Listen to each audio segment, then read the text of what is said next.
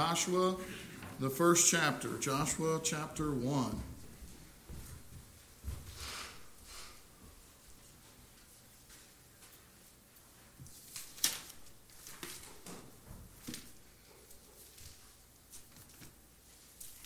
Joshua is the sixth book of the Bible, just following Deuteronomy.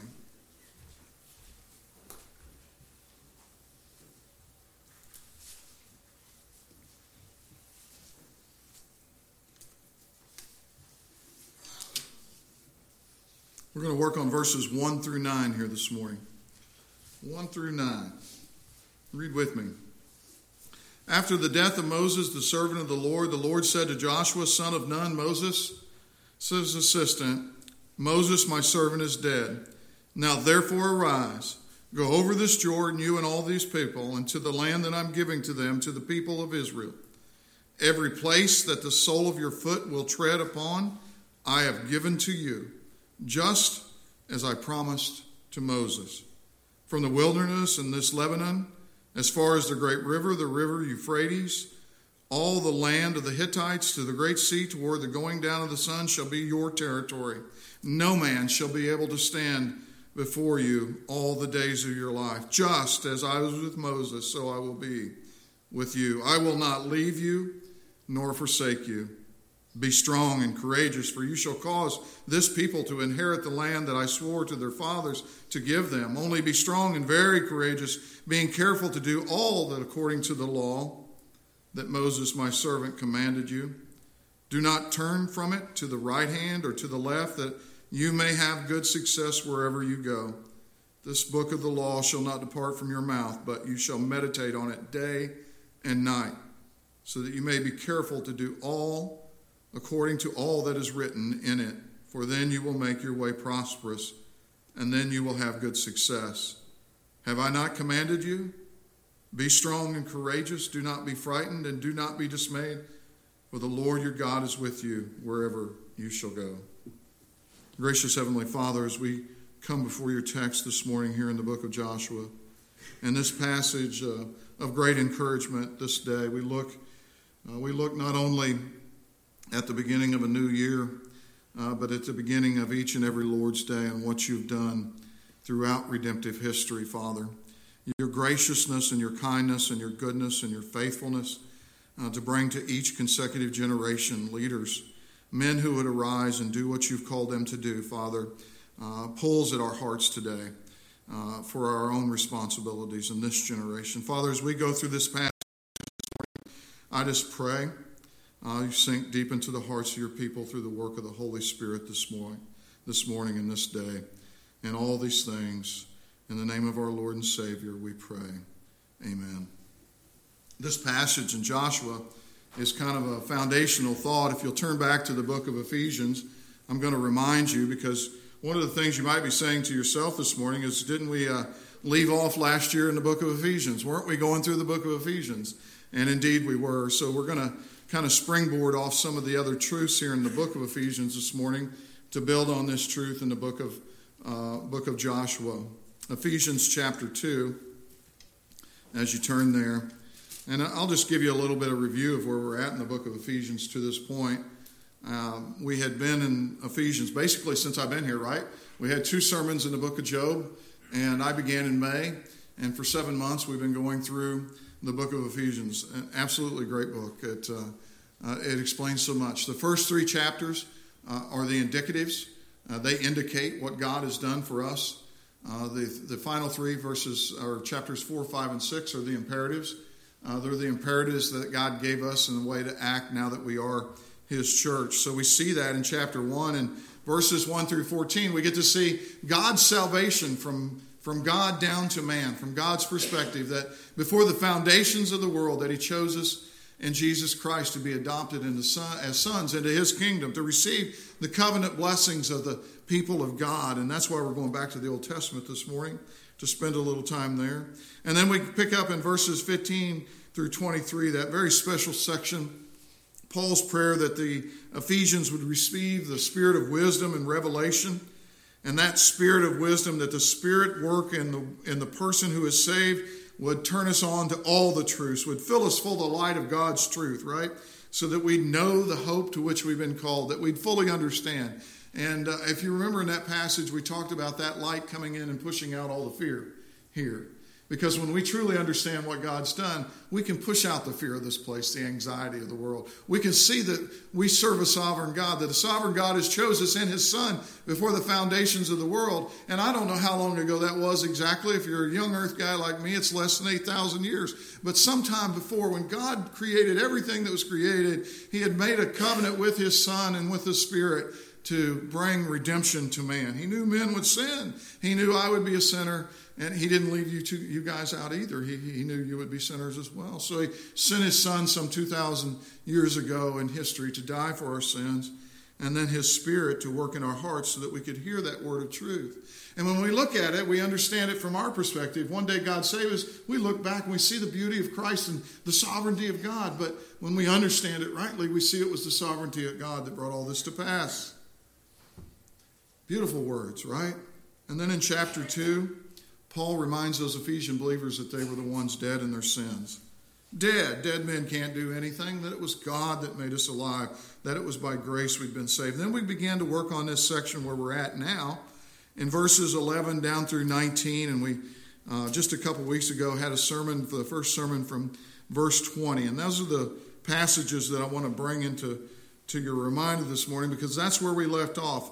God is talking about Paul, through Paul's writing uh, this morning at the end of chapter 2 about the condition of the whole world being sin and that God only sees us as a circumcised or uncircumcised. He doesn't see race, creed, color, religion. He sees you as someone who is bathed in the blood of the cross and his son and circumcised in your heart or uncircumcised and unsaved. Uh, Paul goes on to tell us in this passage that's, that's where all the strife comes from in the world that we live, is because men are not right with God. They can't be right with one another because there's a enmity between man and God. That's our sin. And that wall of hostility had to be brought down, and that's what Jesus did when he died for us. That's the gospel. That's the good news of what Jesus has done, and that we can be reconciled to God. And when we are reconciled to God, we are reconciled to our fellow man. If we love God, we can love one another. And that is the greatest commandment to love the Lord thy God with all your heart, mind, soul, and strength, and love your neighbors yourself. And then we get down to where he starts to work in the church at the last part of this passage. And I want to read verses 20 through, is it 20 through 23? I think I've got it wrong in my notes here. As we look at these and we read this last part of this scripture, that the church is, verse 20, built on the foundation of the apostles and prophets that's, that's really where my heart is this morning. I'm still in that. I can't get away from that. With Christ being the cornerstone, that foundation is so important. Uh, not only the foundation eternally uh, of the church that was built through the Word of God, that's what the apostles and prophets delivered, but through the living, that's the written Word of God. Then we have the living Word of God. He's the cornerstone, in whom the whole structure, that is the structure of the church from the beginning of time until the end of time. And not only that church, but all the Old Testament saints that would believe, and all the New Testament saints, even down to the local body, the local expression of the church today. Uh, we are being built on the apostles and prophets with Christ Jesus, the cornerstone, being joined together, each block, right, each one of us, into a holy temple to the Lord. In him you are also being built together into a dwelling place for the Spirit by God. This passage is so instructive. And that's what I want to springboard off of this morning uh, because the Lord's just laid it on my heart that there's more here. It's instructive. It's about the foundation of the church because you cannot build on anything without a good foundation. We use concrete today for a reason for foundations because it makes a sure foundation for a structure. God calls us to use the apostles and prophets, and all of that being held in plumb and true by the cornerstone, Lord Jesus Christ. All the rest of the foundation is therefore set on those things, set and measured against that cornerstone and the words, the, the written word of God that the apostles and the prophets delivered to us, and the cornerstone, the living word of God, the, the testimony that he gave us in his life and through his work, uh, redemptive work on the cross. All of it is built and set on that foundation, and it's so important. And it's His leading and guiding in, in the building process that all the other stones, you and me, beloved, and all the other churches throughout history and the church forever become the building that is the temple to the Lord. So it's got a corporate value, but it also has an individual value because if you build your life on the apostles and the prophets, with Jesus being the Christ, being the cornerstone, your foundation will be sure. You'll be the one who built uh, his house on the rock, not on the sand. You know, you get that from the uh, Beatitudes in Matthew chapter 5. But it was here in this passage that the Lord's kind of burdened my heart to open this up and go out a little bit maybe over the next couple weeks, maybe through the month of January until I get back, about the importance of the foundation of the church, expressly the importance of the foundation of the church here at Park Bible Baptist Church in this community of Pennsville, because the foundation is critical to the building. Because if the foundation is sure and strong, set firmly on the written word of God and the living word of God, that's the apostles and prophets and Jesus Christ as the cornerstone. Then our building, all our work will have meaning and will stand. Our work will not be in vain, as Paul says. Uh, 1 Corinthians 15 58, there, and it gives that final admonition in that passage. Therefore, my beloved brethren, be steadfast, unmovable, always abounding in the work of the Lord, knowing that your labor is never in vain when it's done in the Lord, right? That's what we want all of our building and our work here at Park Bible Baptist Church to represent. That building, he also goes on in 1 Corinthians 3 no one can lay a foundation other than that which is laid in Jesus Christ. Now, if anyone builds on the foundation with gold and silver and precious stones, wood, hay, and straw, uh, each one's work will become manifest. And these, just real very quickly, he's talking about these uh, uh, separate terms gold, silver, or wood, hay, and straw, uh, as in uh, precious materials and less precious materials. It's, it's kind of a, uh, the greater to the lesser here, pattern of Scripture. Verse 13 each one's work will become manifest, for the day will disclose it. The day will disclose it. You know, when it comes to when things get difficult, what you've built your life on will be disclosed because it will be revealed, Paul says, by fire. And the fire will test what sort of work each one has done. So when you build on the foundation of the apostles and prophets with Christ Jesus being the cornerstone, uh, when you do that individually, uh, you do that corporately as you come into this building, our church will stand. It'll have a great impact and a great work, not only inside this building, but outside this building and in this community. Why is this so important? Because, beloved, the church is the only place. The church is the pillar and ground of truth in our culture.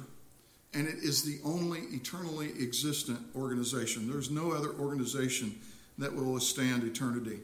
Only the church will remain whenever thing is tested by fire. Only the church. Now, there's a lot of things that call themselves the church.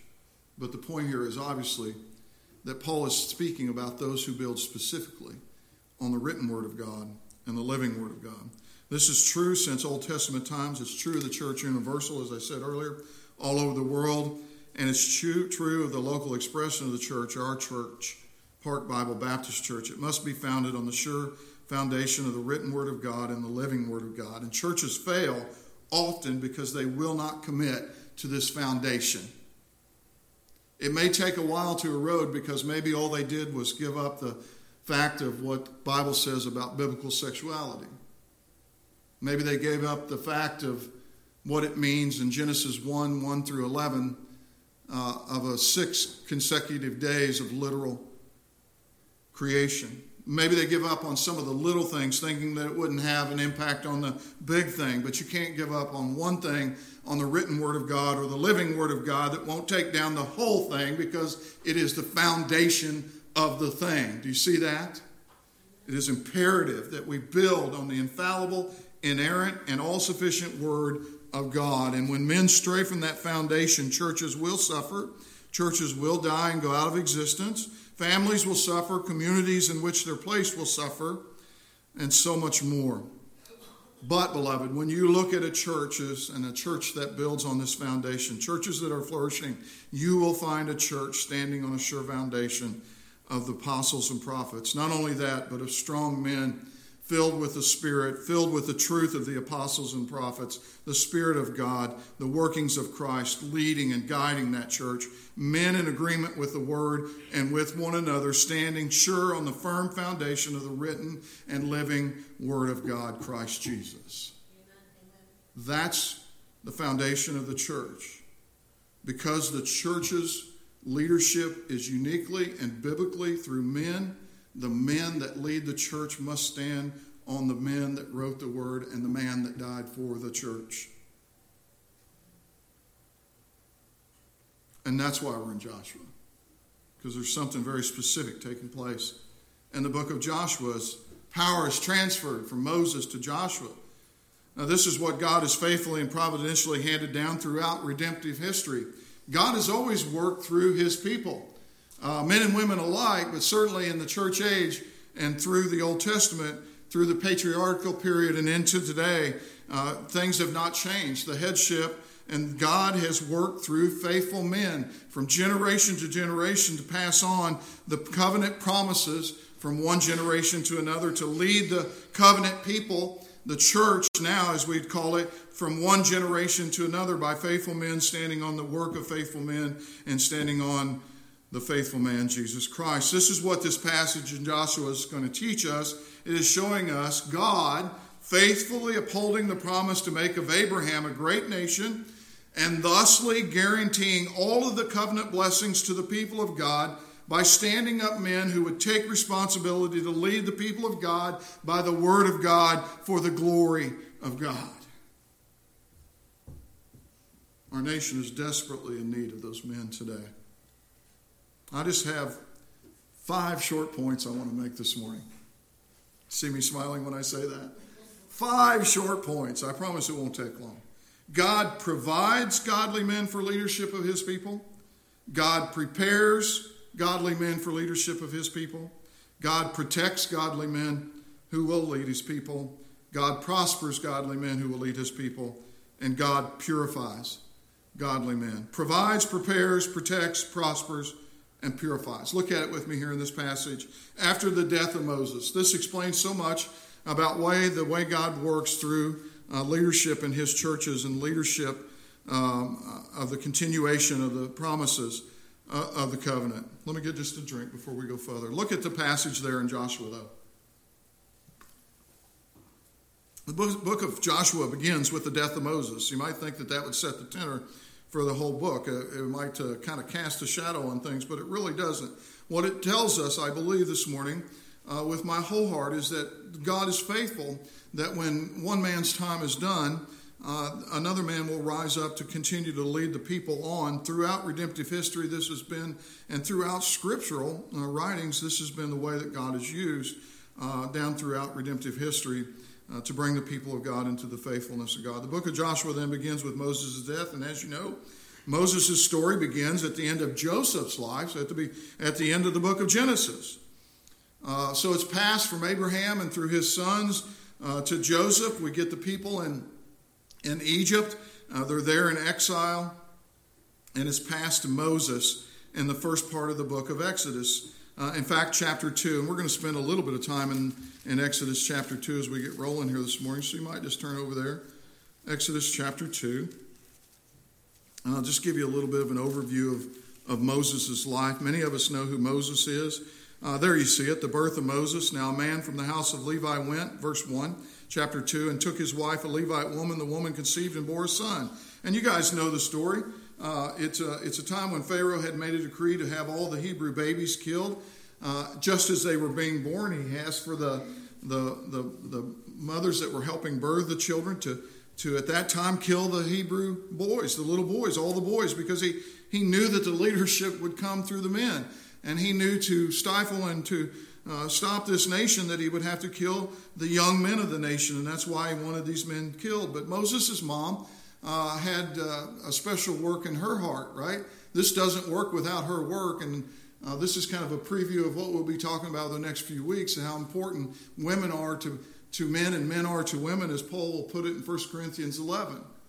Uh, Moses' mom did exactly what God had called her to do. The hardest thing I think a mom would have to do, she made a little a boat out of the out of the reeds and she put pitch on it and she put Moses because she loved him so much. She didn't want to see him killed. She put him there in the in the river uh, and floated him. He makes a little basket boat for him out of the reeds and sends him sailing there on the Nile. But Moses would be found by God's providence and taken as a son of Pharaoh. He grew to be a man of 40 years of age and then would flee to Egypt when he killed another Egyptian uh, for persecuting one of his Hebrew brothers. He fled out into the wilderness, and like many young men in the wilderness, they meet a woman. They get married and they settle down, right? Um, Moses met uh, Jethro, his father in law. There he married his wife. Uh, I believe her name is Zipporah. I didn't write that down, but I think my memory is good enough. And had two sons. But this is where God appears to Moses. It's kind of rushed here. You see it in chapter 3 of the book of Exodus. You see the burning bush story? God appeared to Moses there in the wilderness, tending the flock of his father in law at the burning bush in Exodus 3, and called Moses, now 80 years old. So I'm just going to remind you that if you think you're too old this morning, you're not too old. Moses was called at 80 years old, um, called, called him back to Egypt to be the man who would lead the people of, uh, Israel out of slavery and into the promised land that God had promised even to the patriarch Abraham in Genesis 12, 15, and 17. And of course, you remember that God judged Egypt and Pharaoh with 10 great plagues during Moses' tenure, and Pharaoh would let the people go. And as they went into the wilderness, Pharaoh kind of reneged and went after them, and God parted the Red Sea, and Moses led the people across the, on the dried land. And three new moons later, they show up at Mount Sinai, where God gave Moses all the law. The people rebelled, and God led them to wander in the desert.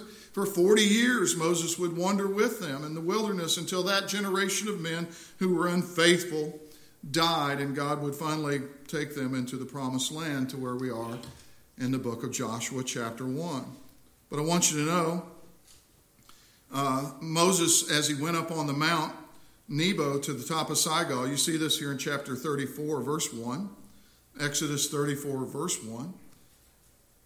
Moses went up from the plains of Moab to Mount Nebo to the top of Sinai, which is opposite Jericho. And the Lord showed him all the land of Gilead as far as Dan and Naphtali, showed him all the promised land as he looked out, but he would not go into that land. Verse 4 And the Lord said to him, This is the land which I swore to Abraham, to Isaac, and to Jacob that I would give to your offspring. I will let you see it with your eyes, but you shall not go over there. So Moses, the servant of the Lord, died there in the land of Moab, it says, verse 8, according to the word of the Lord, and they buried him there. Moses was a great man of the Bible, but he didn't start out that way, beloved. He was just like you and me. He was tempestuous, I think, and uh, a bit reluctant to do what God had called him to do in Exodus 3, when God had called him there at the burning bush, Moses would say to God uh, all types of excuses to try to get out of what God was calling him to do. Now, remember, he's 80 years old. I'm sure that one of those excuses would be of his age. But he said there in verse 11, Who am I that I should go to Pharaoh and bring the children of Israel, Israel out of Egypt? I can't do it. He said, If I come to the people and say to them, The God of your fathers has sent me to ask them, What is his name? What am I going to tell them? I don't know. I'm an unlearned man. I'm not good with speech, he would go on to say. But the Lord assured Moses of his promises by giving him signs and wonders to accomplish. And God assured Moses that the people would follow him and that when he would speak to Pharaoh, that Pharaoh would hear him and everything would come to pass just as the Lord had promised. And the Israelites would indeed be delivered from bondage and to the promised land. But still Moses in Exodus 4:10 said, "Oh my Lord, I'm not eloquent either in the past or since you have spoken to your servant. But I'm a man slow of speech and unable in tongue. he sounds just like one of us. Moses wasn't chosen because he was great, though, beloved. Moses became great because he was chosen. Moses wasn't great because, or Moses wasn't chosen because he was great. Moses became great because God chose him and did his work for him and through him. So we see here God chooses and God prepares good men. God puts good men before us and God leads the church with good men. And we see that as we begin here in verse 1. The servant of the Lord. Moses here is called the servant of the Lord because he learned obedience, because he didn't keep making excuses. He eventually did what God had called him to do. And you can too. I'm telling you that you men here at Park Bible Baptist Church and the men listening to my voice and the men that we need here at this church, God can use each one of you. He can make you what he needs you to be. He can change you into exactly what he's calling you to do. He can use you in your situation, in your family situation, and in your community's situation. God used Moses in spite of all of his faults, in spite of his inabilities to be fearless, in spite of his uh, inabilities to be able to, to think small. He saw the big picture. In spite of his inability to speak truth to power, he gave him the ability to truth power. In spite of his inabilities to stand and see the deliverance of the people, he stood and saw the deliverance of the God's people. God used Moses in a mighty way. And if you go back to Exodus, uh, I think it says in verse uh, Exodus 34, just before this passage in Joshua.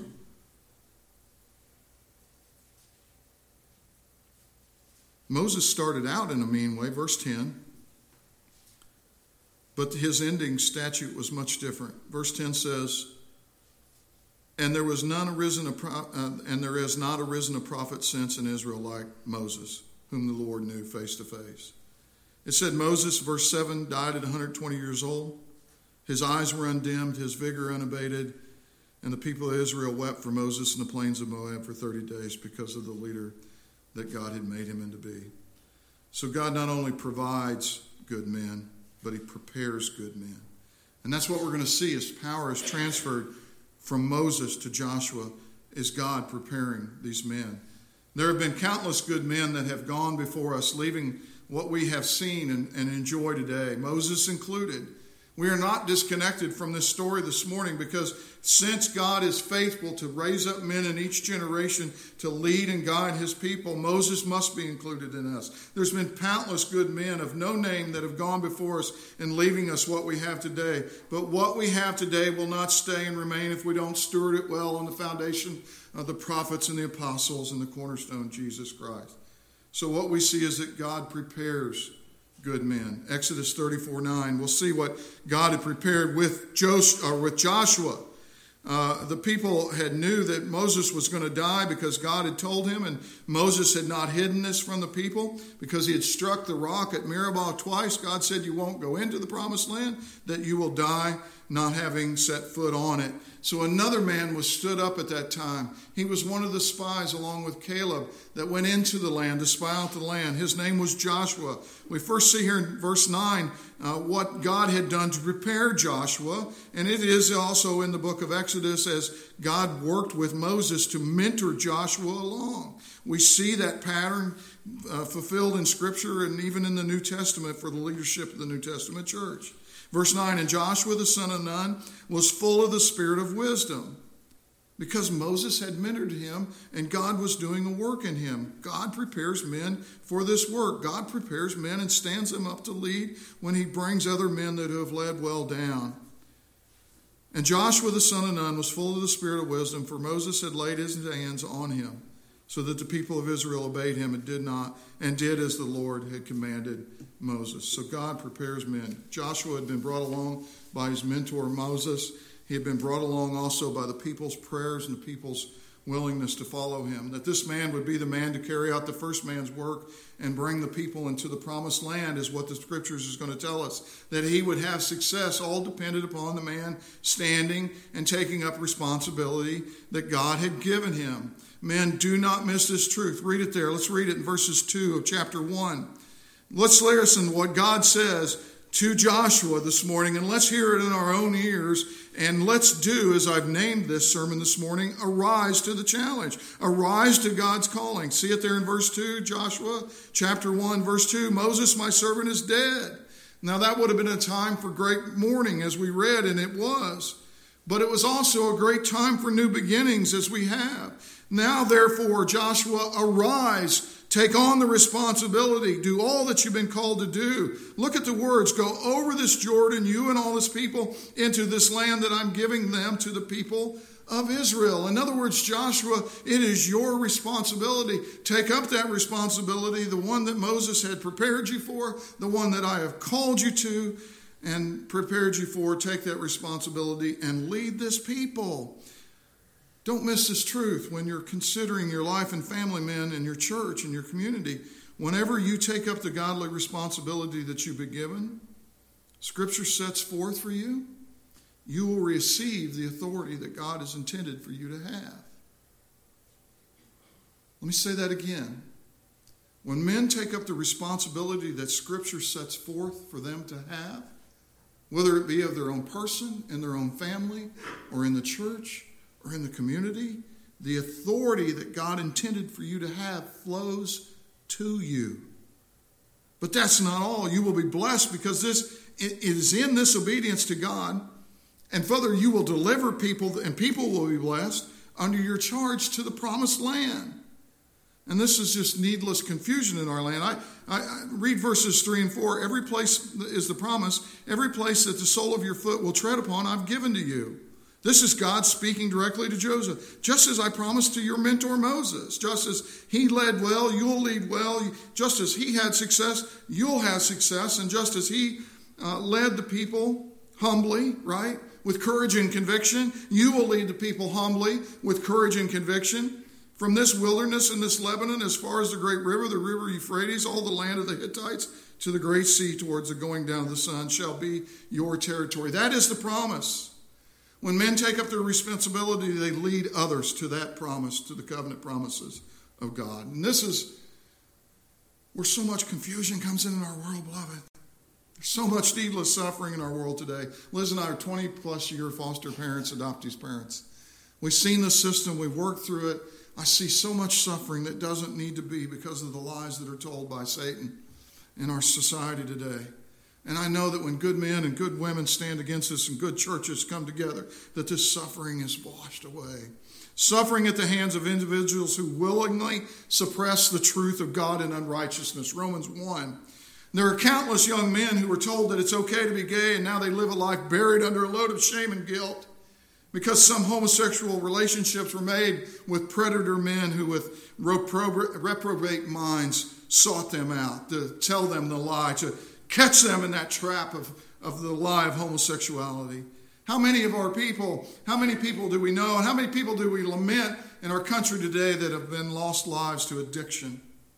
And the numbers are mounting of 15 year old little girls who have been psychologically diagnosed as transgender or with gender dysphoria and as a result, now they're removing double mastectomy their breasts, perfectly healthy breasts, and having hysterectomies, making them forever sterile. And they endure a lifelong trial of tremendous psychological pain because of these lies. There's lawlessness in our streets looting, stealing, rioting. We've seen all that the last couple of years. Injustices that go, uh, injustices that continue to go unpunished. Our schools don't I won't even start down that road. Why? This is the one refrain I hear over and over as a pastor. I see it when I talk to pastor friends. We, we do it. I'm get preparing for this missions conference. I know it. Why? Why do these things happen?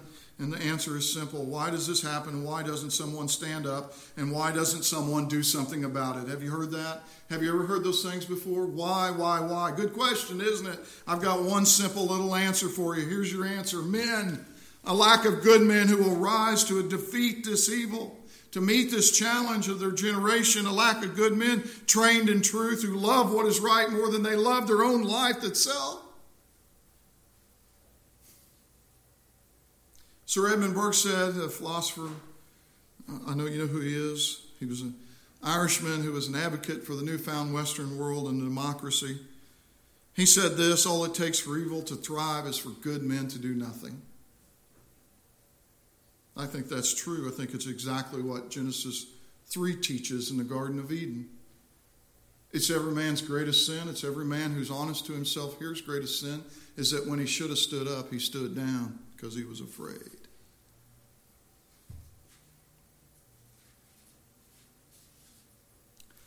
But we have God's protection, man.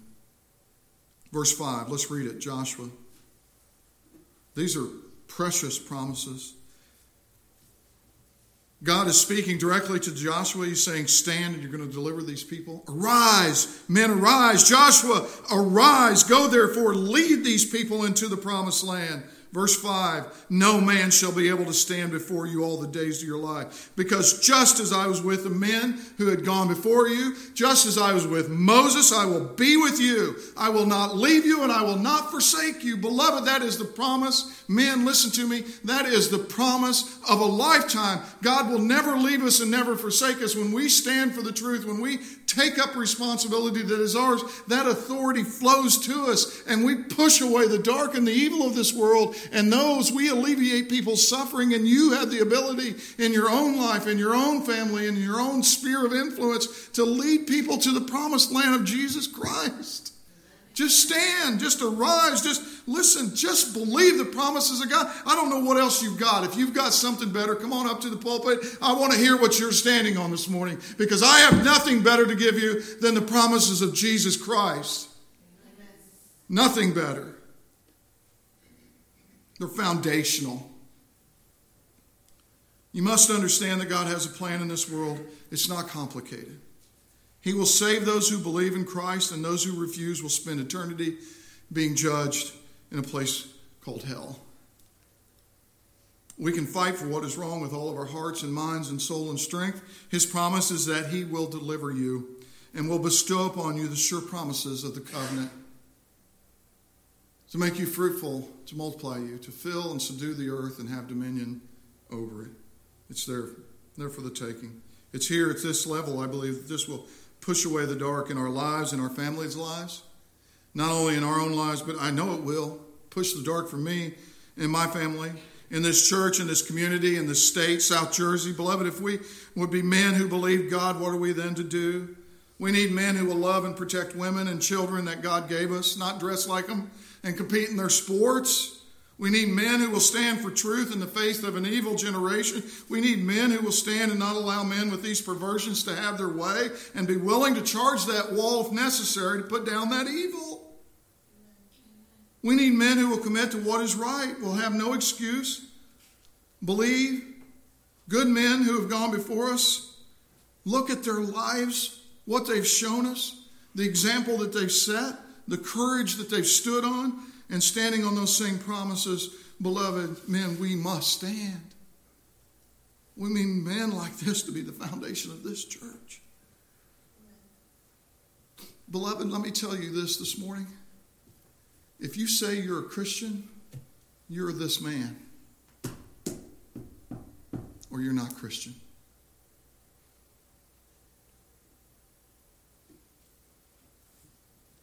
God provides good men. God prepares good men, God protects good men, and He prospers good men. I've got to slow down because we're running way out of time, but let me just finish just a few more minutes if you'll be patient with me. Be strong and courageous, verse 6 says. Be strong and courageous. For you shall cause this people to inherit the land I swore to their fathers to give them. Only be strong and be very courageous, being careful to do all according to the law. Oh, look what comes back, our foundation. That Moses, my servant, has commanded you. Don't turn from it. Don't turn from it from the right or to the left, that you may have what? Good success. It's the foundation of the apostles and the prophets Christ Jesus being the cornerstone, that will prosper you, that will give you good success. And finally, the fifth P that I will have in my alliteration party this morning is it will purify you. It will first make you who God needs you to be. You see, there's three good traits of any leader. Three good traits. You can't have a good leader without all three. If you take away one, they fail. Humility first, conviction, and courage. Humility, conviction, and courage. And that's what we say as we see the end of this passage. The book of the law cannot depart from your mouth, but you shall, verse 8, meditate on it day and night so that you may be careful to do all according to what is written in it. For it will make your way prosperous and you will have good success. It repeats these words for a reason because it's in that word. It's in that living word, beloved. And don't let me get out of here this morning without telling you that it is first and foremost in the living word of Jesus Christ. I would be remiss if I didn't give you Jesus this morning. So, one more passage of scripture, I promise. Ephesians chapter 4.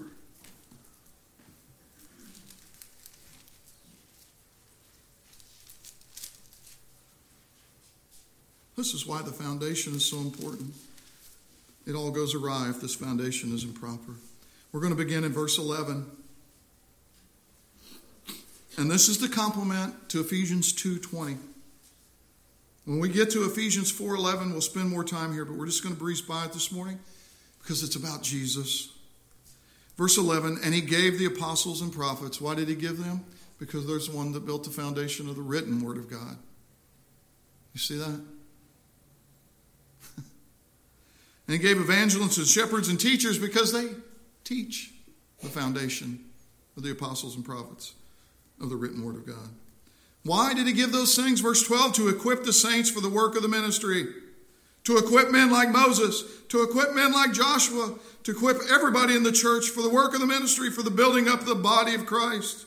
Verse 13 until we all attain to the unity of faith and knowledge of the Son of God to be a mature, to mature, to the measure and the stature. We don't mature just in our time and place, but it's a, it's a greater measure that we're looking at. It's the cornerstone to the measure of the stature of the fullness of Christ our Lord, so that we may no longer be children tossed to and fro by the waves and carried about by every wind of doctrine, by human cunning, by craftiness and deceitful schemes, but rather speaking truthfully and in love, we are to grow up in every way into Him who is the head in Jesus Christ. He is the one who died, He is the fountain of the foundation, the cornerstone the one God prepared before the foundations of the world to meet a Roman cross 2,000 years ago so that you can be the man or the woman or the church member or the mother or the father or the sister or the brother that God called you to be. All right? Next week, we're going to go further with your patience. Gracious Heavenly Father, Build in your people this day the truth of this foundation and its importance. God, that we've seen church after church, family after family, time and time again, we've seen the foundations crumble and crack under the burning fire of this culture. My prayer is that you're working in men's hearts even today. That you'll build a foundation here that is so secure that your word and your work and your glory will go everywhere that you've intended it to go. Create in us, as David said, a clean heart, O Lord. You provided, you prepare, you protect us, you prosper us, and you've purified us in your Son Jesus. It's in his name this day that we pray. Amen. If I can have the men that are going to help me with the table this